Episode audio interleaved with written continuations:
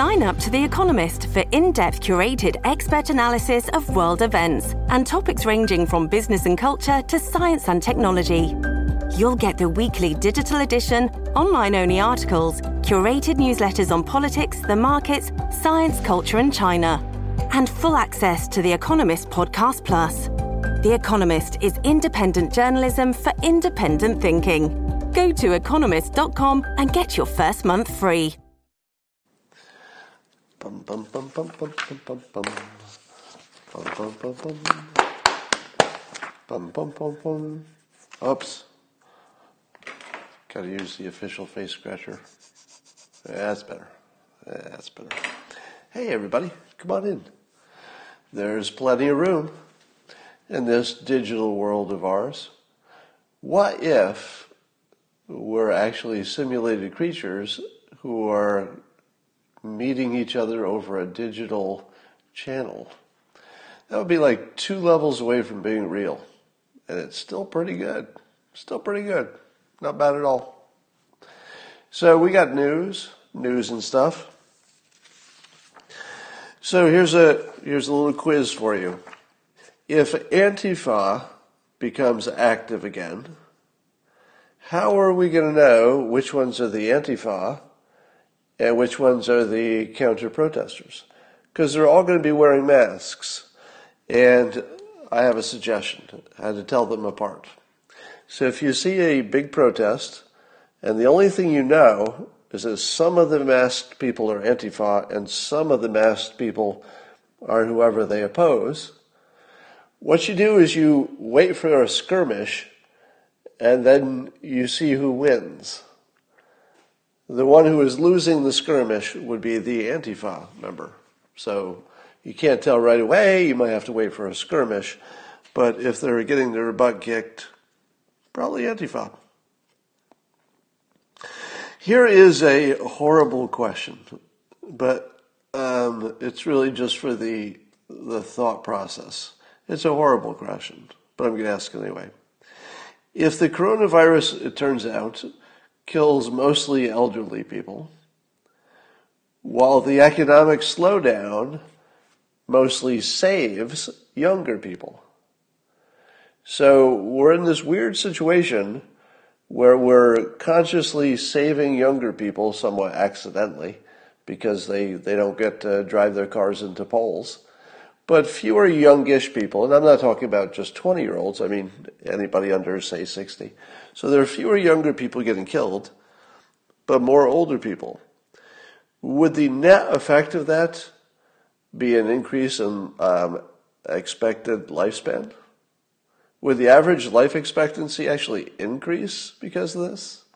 Because you could lose three elderly people whose entire combined lifespan might be another 20 years. But if you lose one person in their 20s who might have died in a car, car crash, then um, they might lose, you know, 70 years of life. So I think the math might be surprising. I mean, it's all macabre and, you know, we can't, can't take any pleasure from it, but it, math is the math. Now, what you're going to ask me is what about suicides and um, ODs? I, and I'm, I made a contrarian prediction on Twitter that I will follow up with now, which that they will both be less, at least in this country. And I'm fully aware that 100% of experts say that both of those categories will increase. So you don't have to tell me that all common sense and all experts say that if you take people who are in a bad situation and you make their situation worse, common sense says they're more likely to do something uh, that's bad for themselves. But here's why I'm going to disagree. Because there's something weird about this that pulls us all together, at least psychologically. Like that, all of the priorities just changed. And um, I think in a weird way, some people might find more meaning, more meaning because they're now part of this bigger war, if you will. So and I think it's also interesting in a weird way because you want to see how it ends. So there's some curiosity about it. It's like, well, you know, I might as well wait a few more months to see how this ends. I'm kind of curious at this point. You might also feel that you're not the one person who's uh, having bad luck. Now, I realize that people who are going to uh, decide to end their life have a variety of different reasons and mental illness and everything. So there's no there's no magic one reason. But you got to think there, that it would be some kind of a trade trade off. Some people more likely because their situation got worse, but other people I think um, may be forced to be around people more. So they might just want to say, "Well, I'm not going to do it now because." I didn't want to be living with my family, but now we're quarantining, so I don't have privacy. So at the moment, I'm concentrating on something else. There might be people who say that they, that they want to check out, but they don't want to do it at a time when their family couldn't deal with it. So they might say, you know, if it were just up to me, now would be good.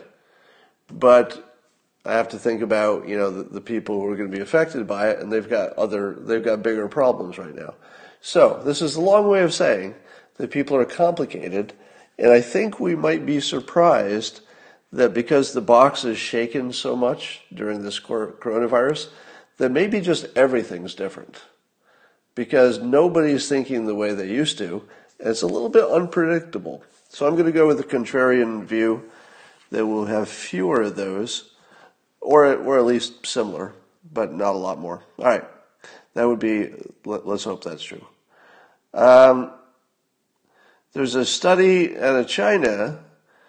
It's not really big enough, but out of 318 outbreaks, oh, uh, 318 outbreaks. So that's a lot of people, because that's just you know uh, multiple people per outbreak, and there are lots of them found that transmissions, transmission of the virus occurred out of doors in only one, involving just two cases.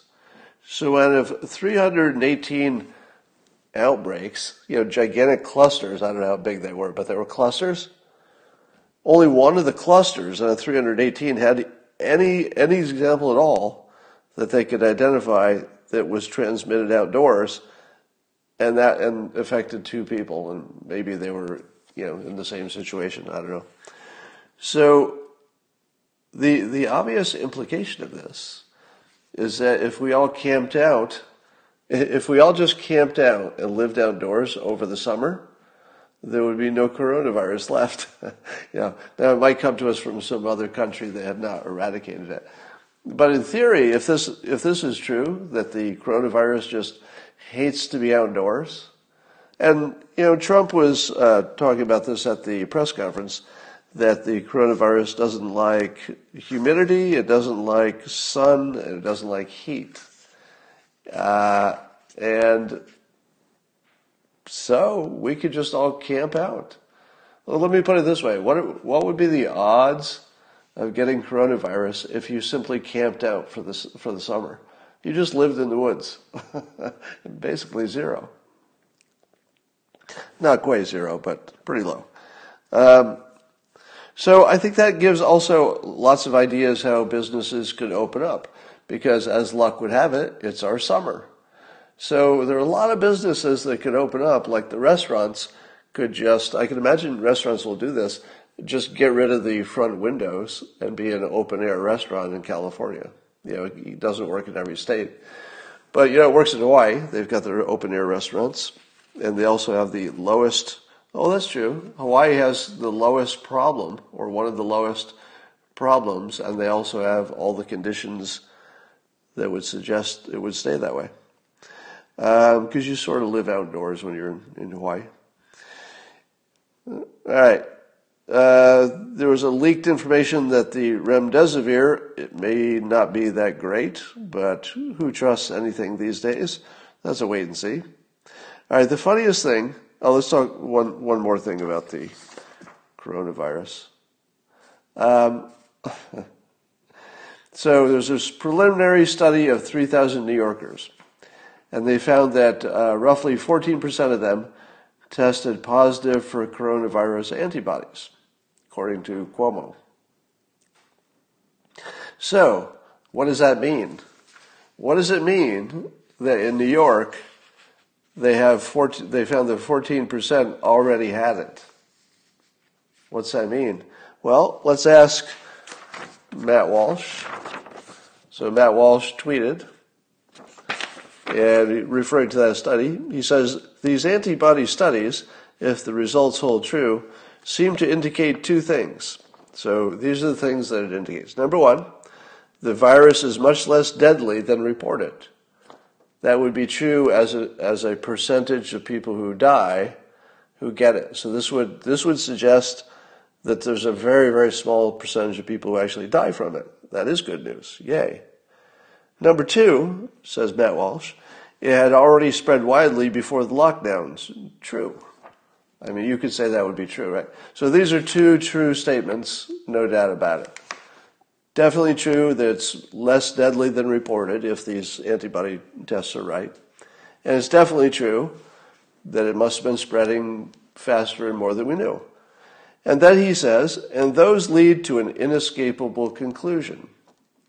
So I want you to see if this conclusion seems inescapable to you, because watch me Houdini out of it. Inescapable, you say? We'll see. So the inescapable conclusion, says Matt, is we wrecked the economy for no good reason. All right. So his two two pieces of uh, evidence are the virus is much less deadly than reported. True, uh, as a percentage of people who die, and it had already spread more widely before the lockdowns, before the lockdowns even started. True. And these lead to an inescapable conclusion that we wrecked the economy for no good reason. Is that true? Is that inescapable? Well, let's do the math. Suppose that the New York numbers hold, and let's say, um, just to be generous, that the rest of the world was like New York. So the rest of the world is not, not like New York, but let's say that, uh, let's say 14% of the whole country. So I'm, I'm intentionally going with the most conservative estimate here, because uh, you know that 14% is probably only in the hotspots, and the rest of the country must be lower. But let's say it was that. 14% everywhere in the country, just magically to keep the, the math simple. And that has produced, I believe, 46,000 deaths. So, a, you know, 14% infection producing 46,000 deaths. What would happen when the infection reaches herd um, immunity level, which could be 60 to 70 percent? Well, let's pick 70 because what we do know about this virus is it seems to be a little extra viral. So I would think, common sense says, always dangerous, that if, if a virus is a little extra viral, you know, because of the way it goes through the air, etc., if it's a little extra viral, you probably have to get higher on the end of herd immunity, like closer to 70% to really stamp it down versus 60. So let's say 70. So to get from 14%, which has been measured just in New York, to get to 70%, how many times is that? It's about five, right? So for the 14% who already have been exposed to grow to 70%, it would be five times as much as has happened already. And again, this is the most conservative because we know the, whole, the rest of the country doesn't have anything like 14%. It's a, it's a hotspot number. So if we continued on the way we're going with this super weak virus, the 46,000 who have already died at a 14% infection would be five times that. So that would be about 230,000 people who would die um, if we take the controls off. And we're also hearing that people are getting organ damage that might be permanent. We don't know. So there's at least the possibility that the organ damage type people might be 10 times as much as the deaths. So maybe you get a million people with organ damage, something like that, maybe 2 million, could be higher. So, would you say that we wrecked the economy for no good reason if what we did was at least slowed it down so maybe we could hold it to a few hundred thousand dead? because we slowed things down, got us a little closer to maybe a vaccination or some therapeutics that work or some better testing or something. Um, I don't know. To me, that looks like that looks like a lot of people.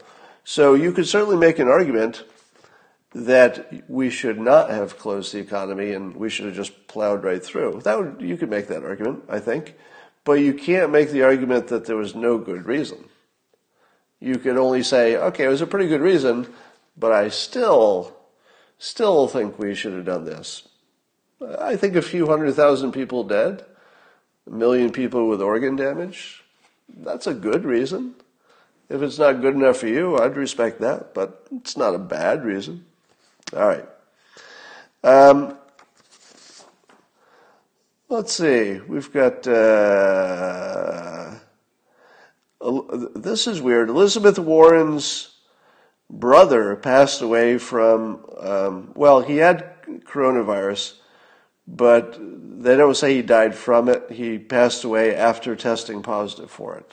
So, you know, I don't know what the what the ruling is on that. And then Maxine Waters also said that her sister is dying from coronavirus and is in is in the hospital. Um, so, you know, remember I told you that we were going to have this Kevin Bacon thing, where you know the the the people who are having coronavirus problems are going to start out being, well, that's nobody I have any connection with, and then it's going to be somebody you know who knows somebody, and then it's going to be somebody you know, and uh, you could just feel this thing like like somehow weaving its way into society because it's like Okay, now there's two people, at least you know from television, who've got a problem in the family. So getting closer. All right. Um, I wonder if we need to get to. Oh, let's talk about Joe Biden. So, did you see the the brilliant branding that uh, President Trump dropped on Joe Biden at the press conference? Uh, I've been laughing. I've been laughing for hours about this there is there is a real magic to the way Trump words things, you know, and I think we just have to at this point we just have to agree that he can put a sentence together if it's going to be a, you know an insult or persuasion sentence like nobody really nobody else really does. And here's what he said about Joe Biden when he was he was just riffing on him at the press conference. And with no, it looked like you know, no preparation or anything. And just off the top of his head, Trump says, We have a sleepy guy in the basement of a house. we have a sleepy guy in a basement of a house. Now, I could, I could write a master's thesis on all the things that are right about this, but let me just give you a hint. So, first of all, it's visual, right? It's not just in a basement it's in a basement of a house. As soon as he said he's in a basement of a house, you can see the house and then you can see the basement. And by adding the house, you've added the contrast. Being in a house would be pretty good. Being in a basement under the house, that's worse. If you just said basement, if all you said was basement, there are cool basements. People have their man caves in the basement. Sometimes you like your basement. But if you say the basement of a house, you've added the context that no, you didn't even make it into the house. You're the basement under the house. So th- this is the sort of thing that Trump does. Obviously, I don't think he planned it before he said it exactly, but it's perfect phrasing. And even the first part of the sentence, he didn't say Joe Biden is a sleepy guy in the basement, which wouldn't really, that wouldn't be funny, would it? If all he said was, Joe Biden is a sleepy guy in the basement, eh, that would just lay there. But look at the way he said it. He goes, we, we have a sleepy guy in a basement of a house. You have to admit that we have totally sells that sentence. You, there's a hundred ways you could have started this sentence that would just lay there flat. completely uninteresting, and you say, yeah, yeah, we get it. You already said that. Joe Biden, Sleepy Joe, got it, got it. But somehow he makes this sentence just come alive by starting it with, we have. Who's we? And why do we have him? and, and the fact that you have to ask yourself, who's we? And why do we have Joe Biden? That's, that's part of the magic. Because everything that he says has a little extra. All right? If he just said, Joe Biden is sleepy and he's in the basement, that would be, you know, a little bit interesting. But if he says we have, suddenly your brain just stops and it goes, we have. What, what exactly is we? Who's we? And why do we have him? And it's just a whole level of complexity that draws you in and keeps you on the sentence. And, the, and he doesn't even use Biden's name. He just says, uh, and I don't even think he used, I don't think he used Biden's name at all. He just goes, we have a sleepy guy in a basement of a house. and now, now combining the sleepy guy, he's, he's not even, he's not even like an ex-senator or an ex-vice president. He's not a candidate for president. He's just a sleepy guy in a basement of a house. It is so minimizing. He's just a sleepy guy. He's not even a guy. He's a sleepy guy. He's not even in a house. He's in a basement of a house. And then it gets better. You know, he said a few other things, but then he, he puts this end cap on it. So the, the first sentence was that we have a sleepy guy in the basement of a house. He said a few other things. And then he puts his end cap. It was just like this perfect, you know, frame. And then he ends it with, he ends it with, uh, he ends he goes, and he's not moving around. He's, he's not moving too much. he's not moving too much. So he's,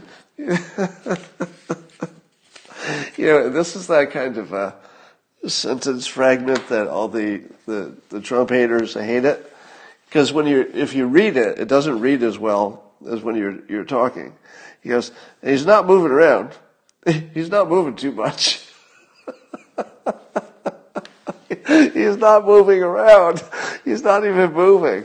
He's he's just some sleepy guy in the basement of the house. He couldn't make it to the house. He's in the basement. He's not moving around much. He's really not moving much. and, uh, uh, this is, and what's even, you know, if you want something that's even funnier than this, if you if you want the the topper, the uh, the fake news is running polls that Biden is just trouncing is, is trouncing Trump in the in the swing states.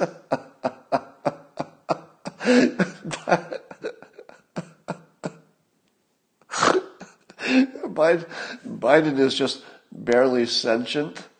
He's just barely sentient. He's just a sleepy guy in the basement. And, and he's leading Trump by like 10 points in the, in the swing states. That's what we've come to.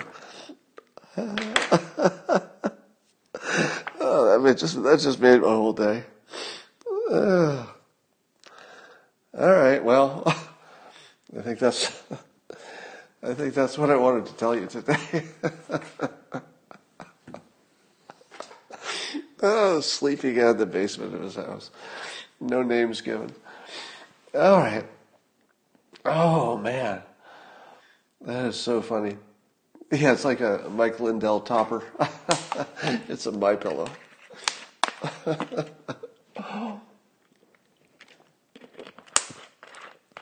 All right, I was thinking of a uh, a topic for these these uh, evening periscopes because I don't like to just you know do all coronavirus all the time. It's fun in the morning, but by the evening you want something else to think about.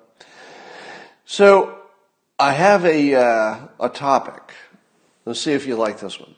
And the, the, and the topic would be the most surprising things I learned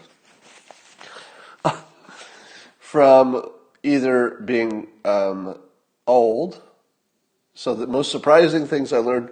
oh, yeah, I did walk today. Thanks for asking. About being old, about uh, uh, about fame, about getting rich, because I've experienced all these things. And I thought, uh, would you like to hear? Uh, would you like to hear the most surprising things about those things? And since your comments are delayed, I'll just assume you said yes. And uh, here's the most surprising thing about getting older. I'm totally surprised how healthy I am. Because when I was a kid, when I was a kid, I don't think there was any such thing as anybody my age who was also healthy. It seems like it didn't exist. I'm also surprised at the fact that you get smarter as you as you age. I didn't think that was going to happen. I thought I'd sort of, you know, cap out around 45. I did not expect that I would feel smarter every year of my life into my current age. That that would not have uh, occurred to me, but it certainly feels like it's true. And I think it's just because I layered a lot of skills together. I also would not have, uh, oh, I'm seeing lots of yeses, good. I also would not have guessed um, how much I could hack my own brain and reprogram myself. So, for my, my earliest uh, memory, I was interested in understanding reality, but also in reprogramming my own brain. And I, I started reading books when I was really young about, you know, the power of positive thinking and meditating. And as you know, I learned hypnosis. And all of that stuff was the same, it was the same journey, which is trying to figure out how to directly reprogram my brain as though it were a computer and, and make it different. So, you know, the easy ways you reprogram your brain is you learn something or you you break a habit or you give yourself a habit and all that. But the thing that I would not have guessed is that there's very much a um, like a compound interest element to it, which means that the first 10 or 20 years you try to hack your own brain, you do get results.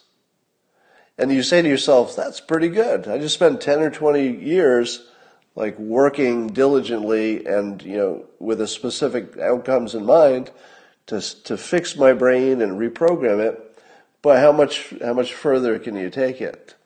And i got to tell you that it just keeps getting better. And and at this point in my life i feel like i have a um, an almost self-designed brain meaning that i have so programmed and hacked my own brain that it's almost an invention of of my own creation. It just took 50 years to get there. And if you if you had told me that that was something that could happen, that you could just keep reprogramming your brain and you would just keep getting better at it, assuming that you were, you know, dedicated and it was something you were actually trying to do all your life, it would just get better and better. I would have been totally surprised. Um, here's something uh, uh, teach you how? I could do that. On another day, I, I will teach you how to do that. Um, here's the most fame, surprising things about fame. And uh, one is how much responsibility it is. Um, the thing you don't really count on about being famous uh, is how much work it is.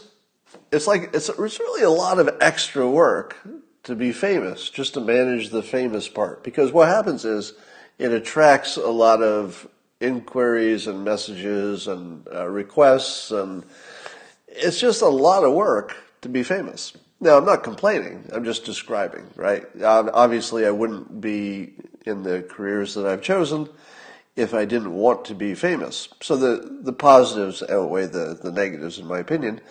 But here, these are just the surprises. So I was surprised how much responsibility there is, first of all. And part of it is the Spider Man problem. You know, at the end of Spider Man, he says something like, uh, you know, with great power comes great responsibility. And when you're famous, and especially if it's attracting any kind of money, you end up feeling like, oh, there are just some things I can do excuse me, I laughed until I coughed. There's some things I can do that other people can't do. So you feel like, well, I guess I have to do them. The other thing I would not have expected is the number of people you can heal if you're famous, which sounds weird, right? But the number of people I've directly um, saved their lives, I, have lost count. And that's not something you'd expect. Now you're probably wondering, uh, can you give me an example of how many people you healed or saved their lives? Yes, I can. Um, one example is I had my own bout with this this weird voice problem called uh, spasmodic um, spasmodic dysphonia. So I couldn't speak for about three years, and uh, but I found a surgical, you know, a new surgical technique that uh, I took the surgery, and then I became a, sort of an outreach ambassador. So through my efforts, I got to tell a lot of people who probably would not have found it on their own that there was a way to fix this thing. So there were a whole bunch of people who heard about it from me because I was going out of my way to make sure that they heard about it, who got the surgery and now can speak. So those are people I basically healed. Now, not directly, right? The doctor did it, but it wouldn't have happened if I hadn't connected them. And likewise, um, paruresis is something I've talked about before. People have shy bladder. Just the fact that I talked about it and, and made it a public topic actually probably healed dozens of people who just heard about it because I gave some tips about it, etc. Um, I was among the first people to say that the coronavirus maybe was something dangerous enough to close the uh, the traffic from China, and I've heard from people who said that that was the first moment they took it seriously and started doing their own social isolating about that same time. So I'm thinking, well, maybe I helped, you know, indirectly in some way there as well. Bro, you look like a goblin. Oh, I wish I had a nickel for every time I heard that. Um, here's another thing that I would not have guessed about fame that uh, it cures shyness. You would never see that coming, would you? Because you would think that being fam- famous would be the worst thing that could happen to an introvert. And I'm sort of naturally an introvert but I'm naturally a ham at the same time. It's which is not that unusual. Uh, a lot of people who become actors and stuff are actually introverts. So I'm a natural introvert, but becoming famous cured all of my introvert problems because it gives me something to talk about. and and it makes people know who I am before they know who I am. So I don't have to I don't have to get people interested in me because as soon as they hear what I do for a living, they're already interested. And if people are interested, and you know, often they'll ask you questions about what you do, then it's really easy to talk to people because you're not working hard at all. You're just answering questions about yourself. It's like, yeah, I've been a cartoonist, did this, it's in newspapers, blah blah blah blah. So, uh, oh, somebody's saying like James Wood is is is he an introvert as well? That would not surprise me. But being famous creates a set of rules and expectations and psychology that makes being shy unnecessary. it just makes it unnecessary.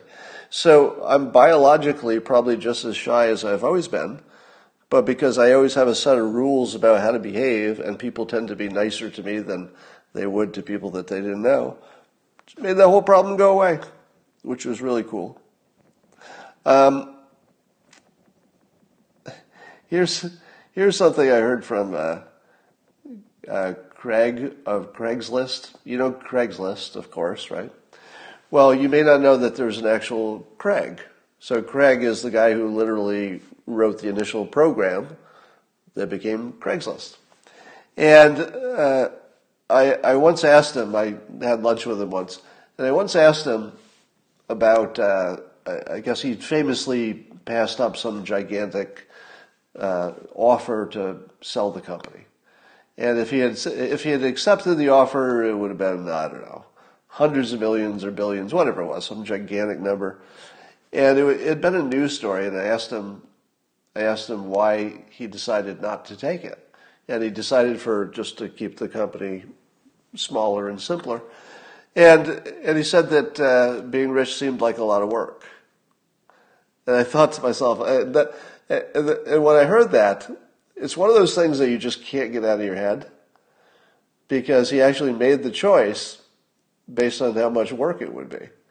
You know, it's not like he ever, he wasn't choosing a bad life. He was just choosing a, a really good life that was sort of simpler with the complexities of uh, what what do you what do you do if you've got all this money? Do you have to give it away? You got to do something with it. Then do you have to hire people to take care of it? And do you have to have a second house? And you know, then should I have a plane? And and all these questions.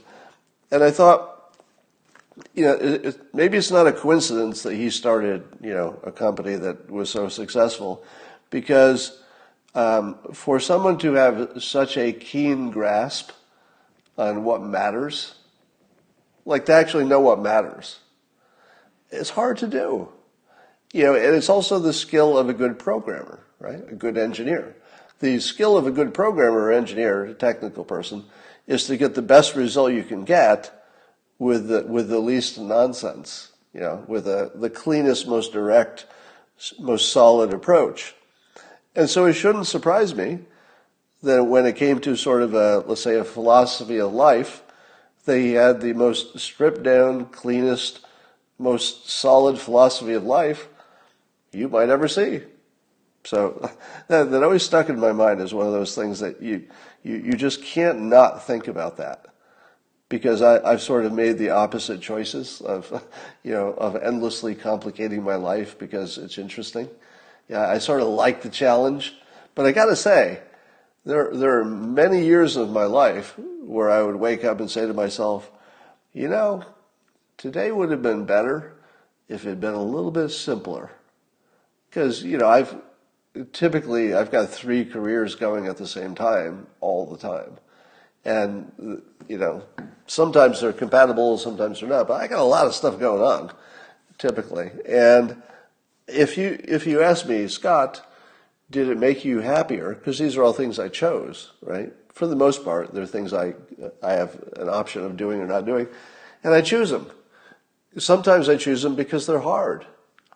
I mean, it's the challenge that I sort of like. It's like ah, I don't know if I could do that. Let's see if that if that's possible. Sometimes it's just irresistible creatively, and and I just draw myself in. Sometimes it's irresistible intellectually, socially Sometimes there's something I want to learn from it that is more the point. Sometimes it's because of the people involved, you know, have some affinity for them, something like that. But, you know, I always move toward comp- complexity, and I don't think it makes me happier. I don't. Do not think it makes me happier, but I don't know if I can stop. So, oh, home studio update. Yes. Well, um, I'll give you the tour. So it turns out that there's no such thing that's better for the home studio than these ring lights. I've got one here and one there. So roughly speaking, there's one that's more on my left and one that's more on my right. And I point them toward the wall because the iPad is actually the very best camera I've found. And I actually have to darken the room quite a bit because the iPad has such good light detection that even with the lights off, um, and I've got motorized blackout curtains now, but even with just a little bit too much light, so through great trial and error, I have learned the following. There is there's no amount you can spend on a better camera system that would beat an iPad. So this is an iPad the, the other thing that's important, if you ever want to do this, is put it at eye level. So it may not be obvious to you, but the iPad is actually on a stand, so it's eye level. If you've been watching all of the politicians and talking heads trying to do their Skypes and Zoom calls on TV, have you noticed that they're all that the camera is, is looking up at them because they're looking at a laptop, and they all look distorted?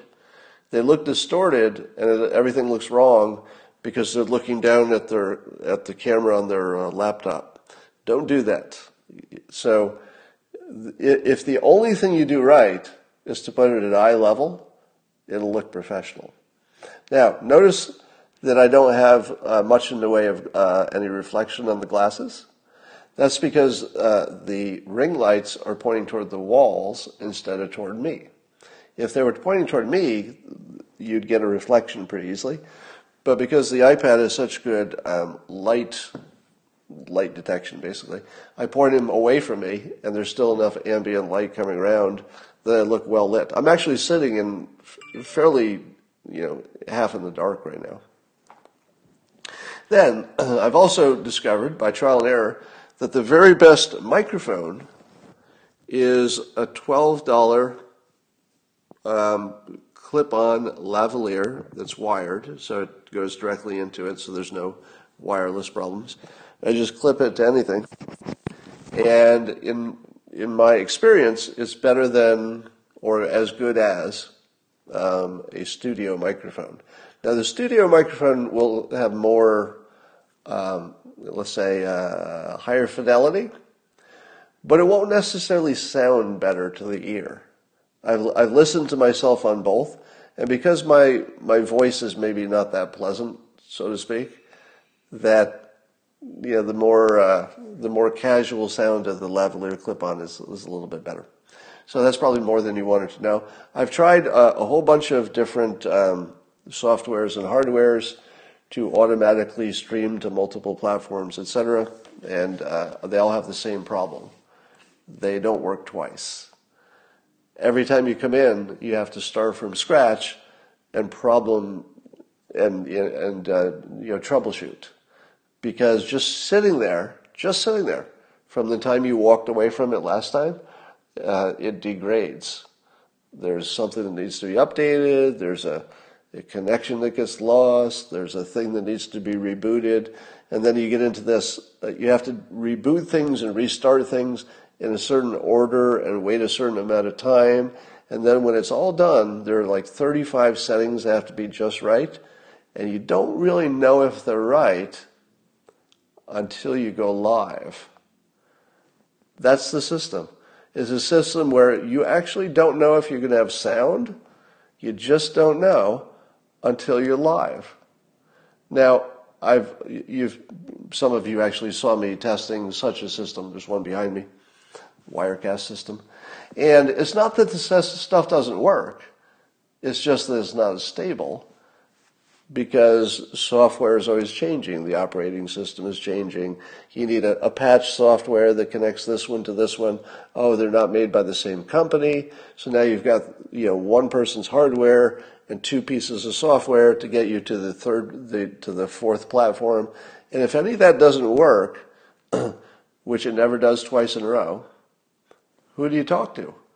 Because you got four different vendors involved and you're doing something that none of them have ever seen done quite the way you just did it. They don't even know what to do. So if you have a full-time engineer, let's say you're you're going full Joe Rogan, um, then it makes sense because then that's just the engineer's job. But because what I do depends almost entirely upon energy, and I'm an introvert, you see where this is going? So, if I had an engineer, that engineer would be draining my energy instead of me having it available to do this. So, one of the things I teach in my How to Fail at Almost Everything book is that the thing you should manage to is your energy. If you've, this is the most perfect example of this. So, my energy would be completely diverted to technical problem solving and being angry if I do it myself. But if I hire someone, then they're going to be the source of my energy. It's like, oh, did you want this? Did you want this? Just checking. How's your sound? I was like, okay, okay. And my energy would just be going into this semi-productive place. So when I teach you that the most important metric is your energy, this is the perfect example because all of those things would have made the quality better, right? The quality would have been better, but my energy would have been just totally trashed. So, I, it wouldn't have lasted. In other, in other words, it wouldn't be sustainable. I wouldn't be interested. I wouldn't, um, I wouldn't look forward to it. Do you know when I prepare for these? Sometimes I, I usually, you know, maybe an hour or two before you see me live, I start looking at what's in the news and looking at Twitter and stuff, putting some ideas together. But the actual uh, technical part, the technical part of how I go live, it is literally, I, I pick up this device, I hit one button, and my room goes dark. I talk to my digital device and give it one command, a, vo- a, a voice command, and it turns on my ring lights. And then I hit Periscope. My iPad is always here, so that, that's the other part of the system. I don't use my iPad for anything else. All right? If you're going to do this, if I could give you one piece of advice, make sure you got an iPad just for this. Because as soon as you take it from here and take it anywhere else, something's going to be wrong when you go to use it the next time. So I don't even I don't even unplug the microphone. I just leave it here. I might add power to it. That's it. So when I need to start, I push two buttons, put in the title, and and hit live, and boom. So that I have managed my energy. So when you when you see me going live, I've only thought about things I wanted to think about, and I've not I've not interacted with another human being in the morning when you see me in the morning, I've not, I've not interacted with another live human being yet. So you're getting the, the freshest, you know, most, most genuine, clean energy you, you could get from me. And I'm not frustrated by my technology or anything else. All right. Um, and, you know, when I, I looked at my, uh, my new iPhone, which is a newer generation than even the iPad, and the, the quality of the cameras on the iPad and even the sound, it, it completely makes it unnecessary to have expensive equipment. It's just completely unnecessary. Um, you're welcome. I knew that some of you would care about that, and uh, so save it for the end. That makes sense. Somebody says it's easier when you need, don't need to worry about a bad hair day. Well, you know, some of you saw me uh, cutting my own hair on on Periscope recently, so uh, I definitely had some bad hair days in the last month. All right, that's all for now. I will see you in the morning.